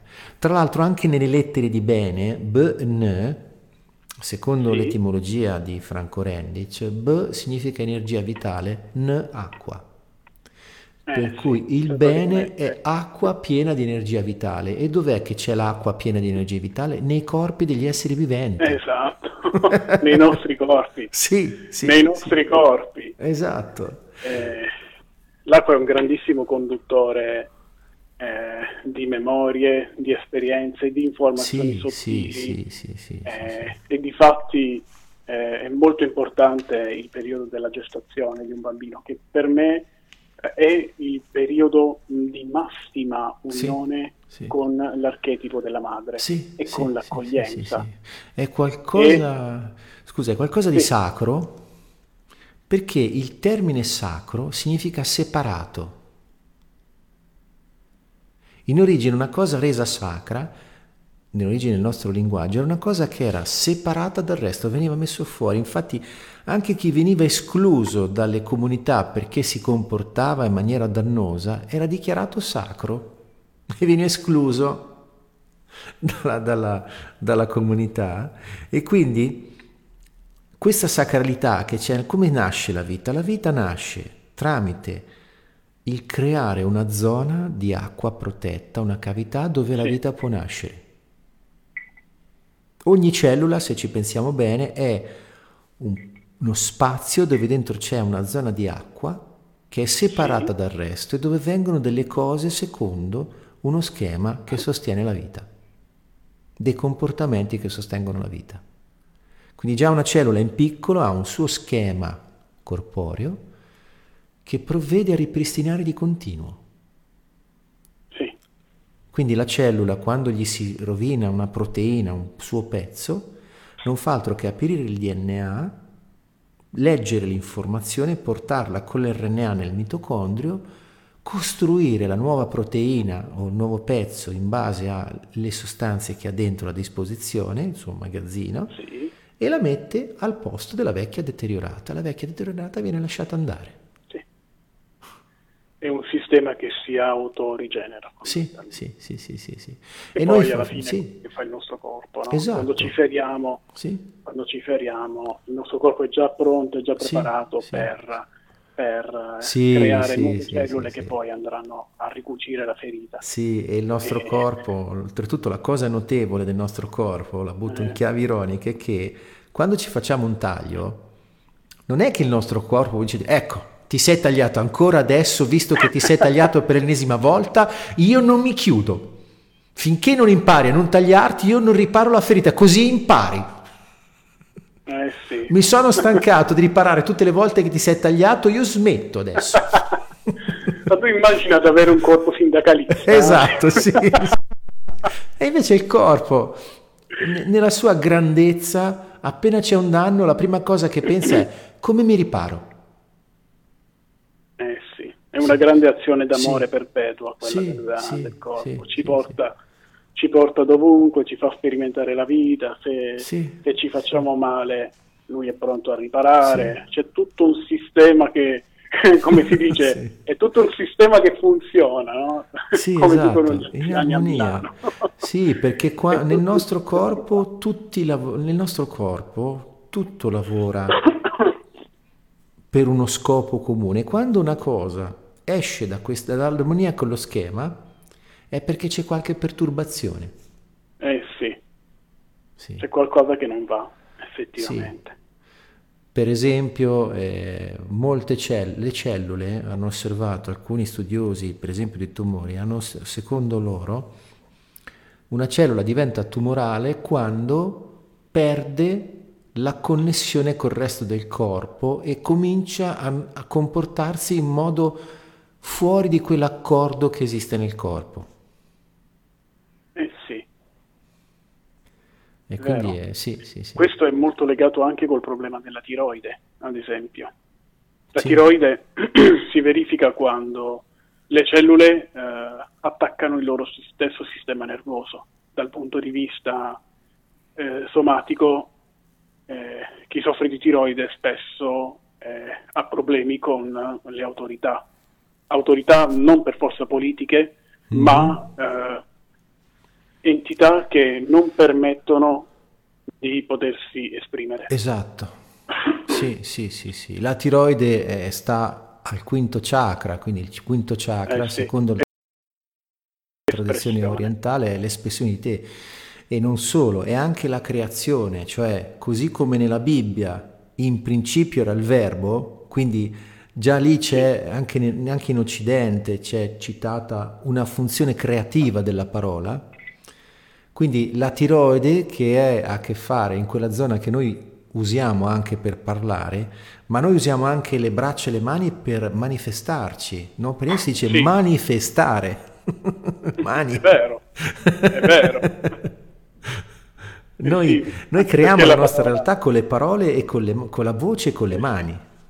ma soprattutto con il corpo la creiamo. Sì, no, sì. Noi parliamo molto di più con il corpo durante la giornata. Sì, sì, sì. Io intendo in maniera, in maniera, estroversa, nel senso che se eh. faccio qualcosa, creo un oggetto, lo faccio con le mani generalmente. Eh sì. Capisci? Non per niente si e dice... anche quella è una, chiamata, è una chiamata all'azione. Sì, sì, sì. sì è, sì, l'infinito, è l'infinito uh, del, dell'infinità del pensiero che incontra l'infinità della materia. Sì, sì, sì, e, e, la creazione è proprio questo. Uh, in parole molto semplici, Dio uh, un giorno, eh, per non sa che fare, si, ha in mente di creare il mondo e lo fa.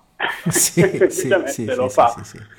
E, e, non e il mondo sì, appunto sì, sì, la creazione di tutto ciò, è il risultato di un incontro, così come un bambino è il risultato dell'incontro sessuale fra un uomo e una donna, cioè certo. fra l'accoglienza che la donna riserva all'uomo che riscopre la sua fragilità. Io non mi vergogno a dire che l'ultima volta che ho fatto sesso, non mi vergogno a dirlo, ho pianto. Mm. Ho pianto perché io ho riconosciuto l'accoglienza che la ragazza mi stava riservando certo, in quel momento, certo. che non è una cosa scontata. No. L'uomo si riscopre fragile, la donna sì. invece dall'uomo riceve che cosa? Riceve la sicurezza di essere realmente la fautrice di questa creazione. Sì, sì. Cioè l'uomo riscopre se stesso nella donna, la donna riscopre la sicurezza in se stessa nell'uomo. Certo e il bambino è il risultato di tutto questo. Cioè, fare sesso o fare l'amore, eh, anche se io prediligo meglio fare l'amore, è una roba seria. Sì, sì. non è una roba fine a se stessa. Sì, sì, sì, sì, è una roba seria ma non è una cosa pesante. La, a volte la dipingiamo noi come pesante, ma non è così. È pesante quando noi eh, giudichiamo queste cose, quando ci mettiamo il giudizio. E allora lì scattano fuori mille cose. Infatti una delle cose fondamentali che ho notato nella nostra cultura è che il sesso viene sbattuto in faccia ovunque, per esempio nelle pubblicità, ma non sì. se ne parla. Certo, non se ne parla. Sì, sì, sì. Perché io credo che questo sia più che altro legato alla, a quella demonizzazione poi della, sì, della sì, donna, sì, quindi del femminile. Uh, soprattutto adesso che um, sta uscendo questa moda delle bambole, ad esempio, che è orribile, sinceramente, che non fa altro che demonizzare ancora di più la figura della donna, raccontando però la storiella che almeno se uh, si uh, tocca una bambola non si sta toccando una donna. Secondo me l'idea che passa è che il corpo femminile non è altro che un oggetto e tale deve essere, deve essere trattato. Questo, questo, sì, questa, questa cioè, è una, una, una, un'aberrazione. È, l'equi, è, l'equivalente del, del, è l'equivalente del delinquente rinchiuso in carcere che viene punito per ciò che ha fatto. Cioè, aggiungi ulteriore giudizio rispetto a quello che c'è già. Sì, questo è un modo anche per... Eh, Sai, la punizione, in quello che dicevamo, cioè nel essere contenti a volte, c'è dentro una punizione. E questa punizione in genere può essere familiare o addirittura sociale. A volte essere contenti diventa un atto di superbia.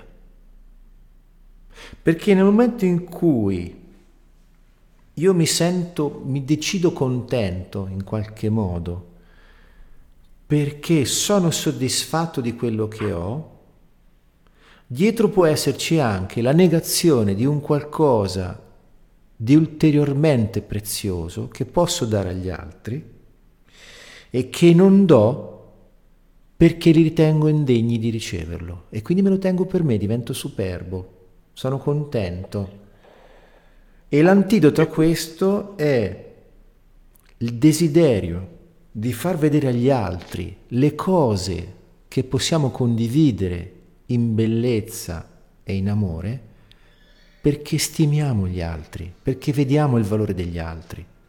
È fantastico. Sì, sì, sì. Perché la ricchezza che ho in questo, in questo senso diventa specchio della ricchezza che riconosco negli altri. Difatti la sì. ricchezza non è assimilabile puramente al denaro. Occhio perché sì, ne abbiamo sì, parlato due puntate fa, mi sembra, tre. Il denaro è uno strumento. Non è uno scopo. È, sì. è, è quel viaggio da, dal piacere sì. A al piacere B. Sì, il, il, denaro nella sua accezione più eh, funzionale è la rappresentazione di un'energia congelata che ci rende comodo quantificarla per poterla scambiare. Esatto, bella. Sì, sì perché se noi... Se, prima c'era il baratto, ok? Ma se io allevo mucche che ho una mucca da scambiare e mi servono solo 6 uova perché non ne posso prendere 200 perché marciscono, come faccio a fare lo scambio? Capisci? Non c'è possibilità. Invece sì. io vendo la mucca a qualcuno che è interessato alla mucca, mi ricavo una rappresentazione del valore della mucca, il valore energetico della mucca, che posso frazionare e quindi destinarle una piccola parte cioè. a comprarmi le uova. E quindi chi riceve l'uovo, chi riceve il compenso per l'uovo prenderà questa piccola cosa di rappresentazione di valore, la metterà insieme a quello che ha già preso e così magari potrà comprarsi qualcos'altro. Cioè il denaro ci semplifica eh, lo scambiare oggetti, beni e servizi. Questo. Certo, tra l'altro è un'energia, è un'energia appunto benefica e quanto eh, anche questa è demonizzata.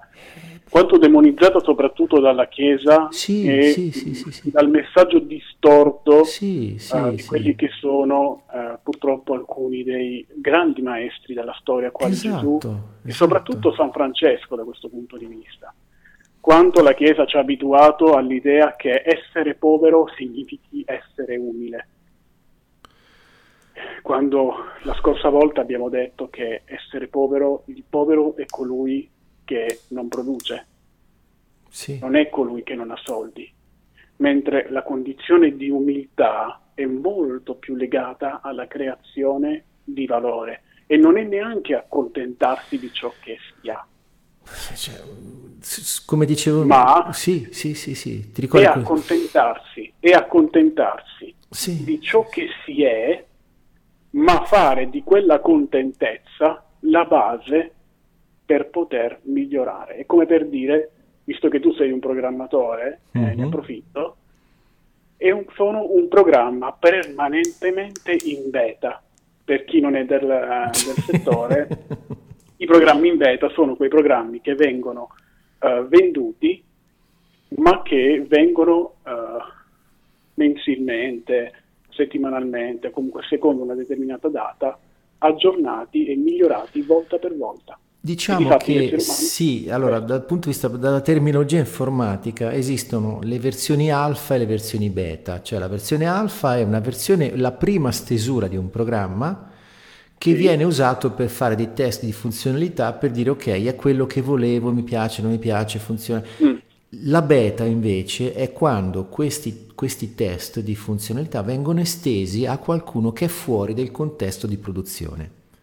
Per cui la beta è una, una versione che è data, che ha già fa, subito un po' di lavorazione, per cui più o meno comincia a funzionare, però viene mandata a un cerchio di, di, di utilizzatori più ampio in modo da vere, sì. far venire fuori i problemi che ancora non si sono scoperti. I cosiddetti beta test. Esatto, quindi dopo la versione beta si fanno eh, le, le, le, le, release candidate, l'RC, cioè i candidati a rilascio, release significa rilascio, cioè pubblicazione, e quindi si fanno le varie versioni RC anche lì continua il processo di affinamento e risoluzione dei problemi, quando si arriva a un certo grado di soddisfazione sia delle prestazioni che dei problemi risolti e della bontà del funzionamento, si fa la release, cioè il rilascio. Questa è la versione ufficiale XYZ.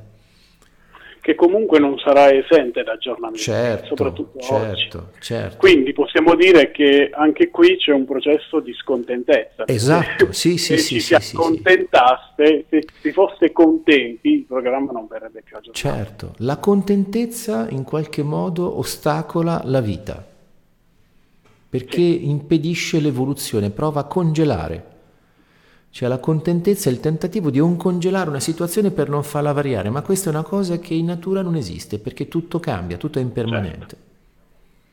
E quindi la scontentezza certo. può essere associata anche con la caratteristica che vedo nella vita perché tutto quello che vivo sì. continuamente domanda qualcosa. Certo. Tutto quello che vivo continuamente domanda qualcosa, domanda aria, domanda acqua, domanda spazio, domanda luce e quindi noi uomini certo. che siamo esseri più complessi domandiamo tante cose, per cui domandiamo aria, domandiamo acqua, domandiamo cibo, domandiamo riposo, domandiamo tenerezza, domandiamo eh, relazioni, domandiamo scambi, domandiamo divertimento. E quando è che smettiamo di fare le domande? Quando siamo morti. Certo. Infatti è anche questo il percorso dell'anima, no? Cioè se l'anima fosse, non fosse eh, scontenta non sperimenterebbe certo, la vita. Certo. La vita permette, permette all'anima di sperimentare più esperienze sì. possibili, anche l'esperienza di essere eh, una, certo. una, un assassino e andare in prigione, anche quella è un'esperienza.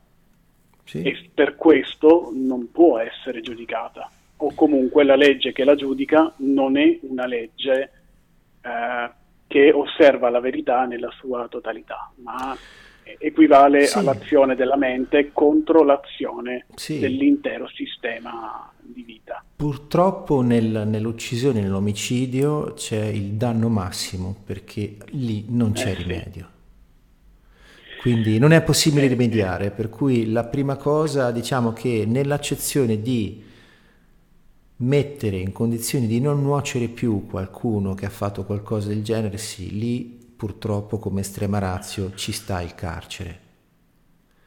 Sì.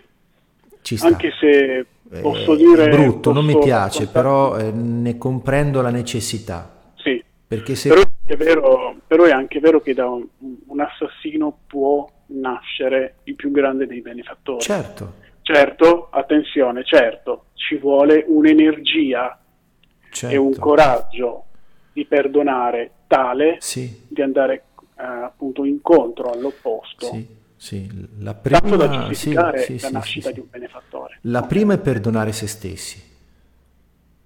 Perché perdonare, nella mia accezione, non significa dimenticare, obliare. No. Significa prendersi la responsabilità del danno che si è fatto e invece di continuare a condannarsi ripetutamente per il danno che si è fatto, cercare un rimedio per fare un dono a noi stessi e agli altri, perché è perdono. Sì. Tra l'altro condannare l'altro significa anche condannare se stessi a continuare a condannare. Quindi sì, sì, uh, sì, è un continuare a nutrire l'io governo che porta avanti esatto. un sistema. Esatto. Un cioè, sistema fatto di responsabilità eh, lamentele, sofferenza, sì, tristezza, sì, sì, e quando quella poi diventa un'unica verità eh, di vita, eh, nel castello il padrone non ci può più certo, entrare, perché certo. comanda il custode. Sì, sì. e, e quindi rimanere, rimanere ecco, mh, chiudo, la, chiudo la, la questione dicendo, ecco, lasciando questo, ecco, rimanete, come dice lo stesso uh, Jobs, Steve Jobs, sì. Cioè, siate affamati e siate folli, sì. cioè siate scontenti, esatto. siate follemente scontenti. Esatto, esatto, sì, sì, sì. Quello stay foolish, stay angry. Stay foolish, stay angry. Sì, sì, sì. sì. State, siate folli, siate affamati, nel senso che seguite la vostra creatività che è irrazionale, che può sembrare folle, e non siate mai soddisfatti di quello che potete avere di nuovo. Perché esatto. essere soddisfatti di quello che si ha ha a che fare con la percezione della ricchezza. È ricco colui che si sente soddisfatto di quello che ha. Sì. ma ciò non toglie che si possa volere anche dell'altro. E quindi sì. la soddisfazione per me è una cosa un po' in multitasking. Non c'è una soddisfazione, abbiamo tante soddisfazioni, tante possibilità di soddisfazione. Sì, si può essere soddisfatti volta per volta di ciò che si fa, sì, quello, sì, quello sì. sì. Nel senso che un giorno una persona, eh, la persona potrà guardarsi indietro, ricordare certo. eh, il suo percorso, sacralizzare certo, anche certo, il suo percorso. Certo Ecco, e sì, sì, ritenersi sì. soddisfatto non, de, non, di ciò che ha fatto, ma del fatto che quel percorso ha sempre trovato una strada nuova per potersi esprimere. È come un po' come il mangiare, visto che stiamo arrivando all'ora di pranzo, il nostro tempo sta eh, finendo, è come dire mi mangio una bella pizza, sono soddisfatto della pizza, ma fra qualche ora quella pizza non mi basterà più, avrò bisogno di altro. E quindi non posso legarmi alla soddisfazione di una pizza isolata nel tempo, fermarmi lì, bloccare la mia vita perché ho mangiato una pizza. No, vabbè, ho mangiato una pizza, grazie, era buonissima, mi ha dato felicità, me la sono goduta, però adesso è arrivata l'ora di cena ho bisogno di altro.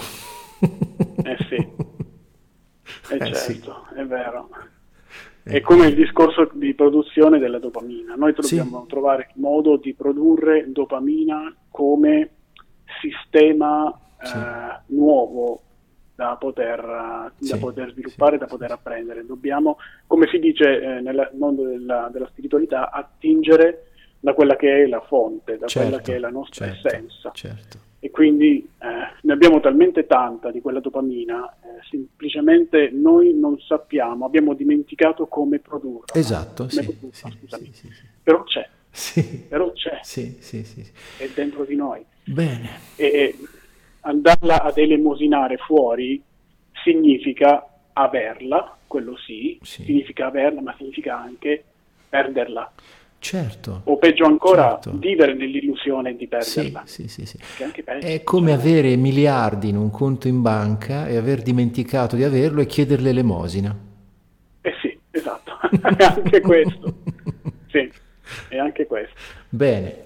Caro Paolo, eh, il nostro tempo è arrivato alla fine, è, è mezzogiorno, sì. questa è stata l'Eteia, abbiamo parlato di felici e o contenti con il mio caro amico Paolo Muccio, io sono Lorenzo, questa era Radio Iride e quindi un grazie a tutti coloro che ci hanno ascoltato e quindi vi saluto e vi ringrazio, grazie per averci ascoltato, grazie Paolo. Sto per mandare la sigla che è Moments in Love degli Art of Noise per goderci qualche momento d'amore in attesa del prossimo conduttore. Ciao a tutti, grazie. Grazie a voi, buon pranzo.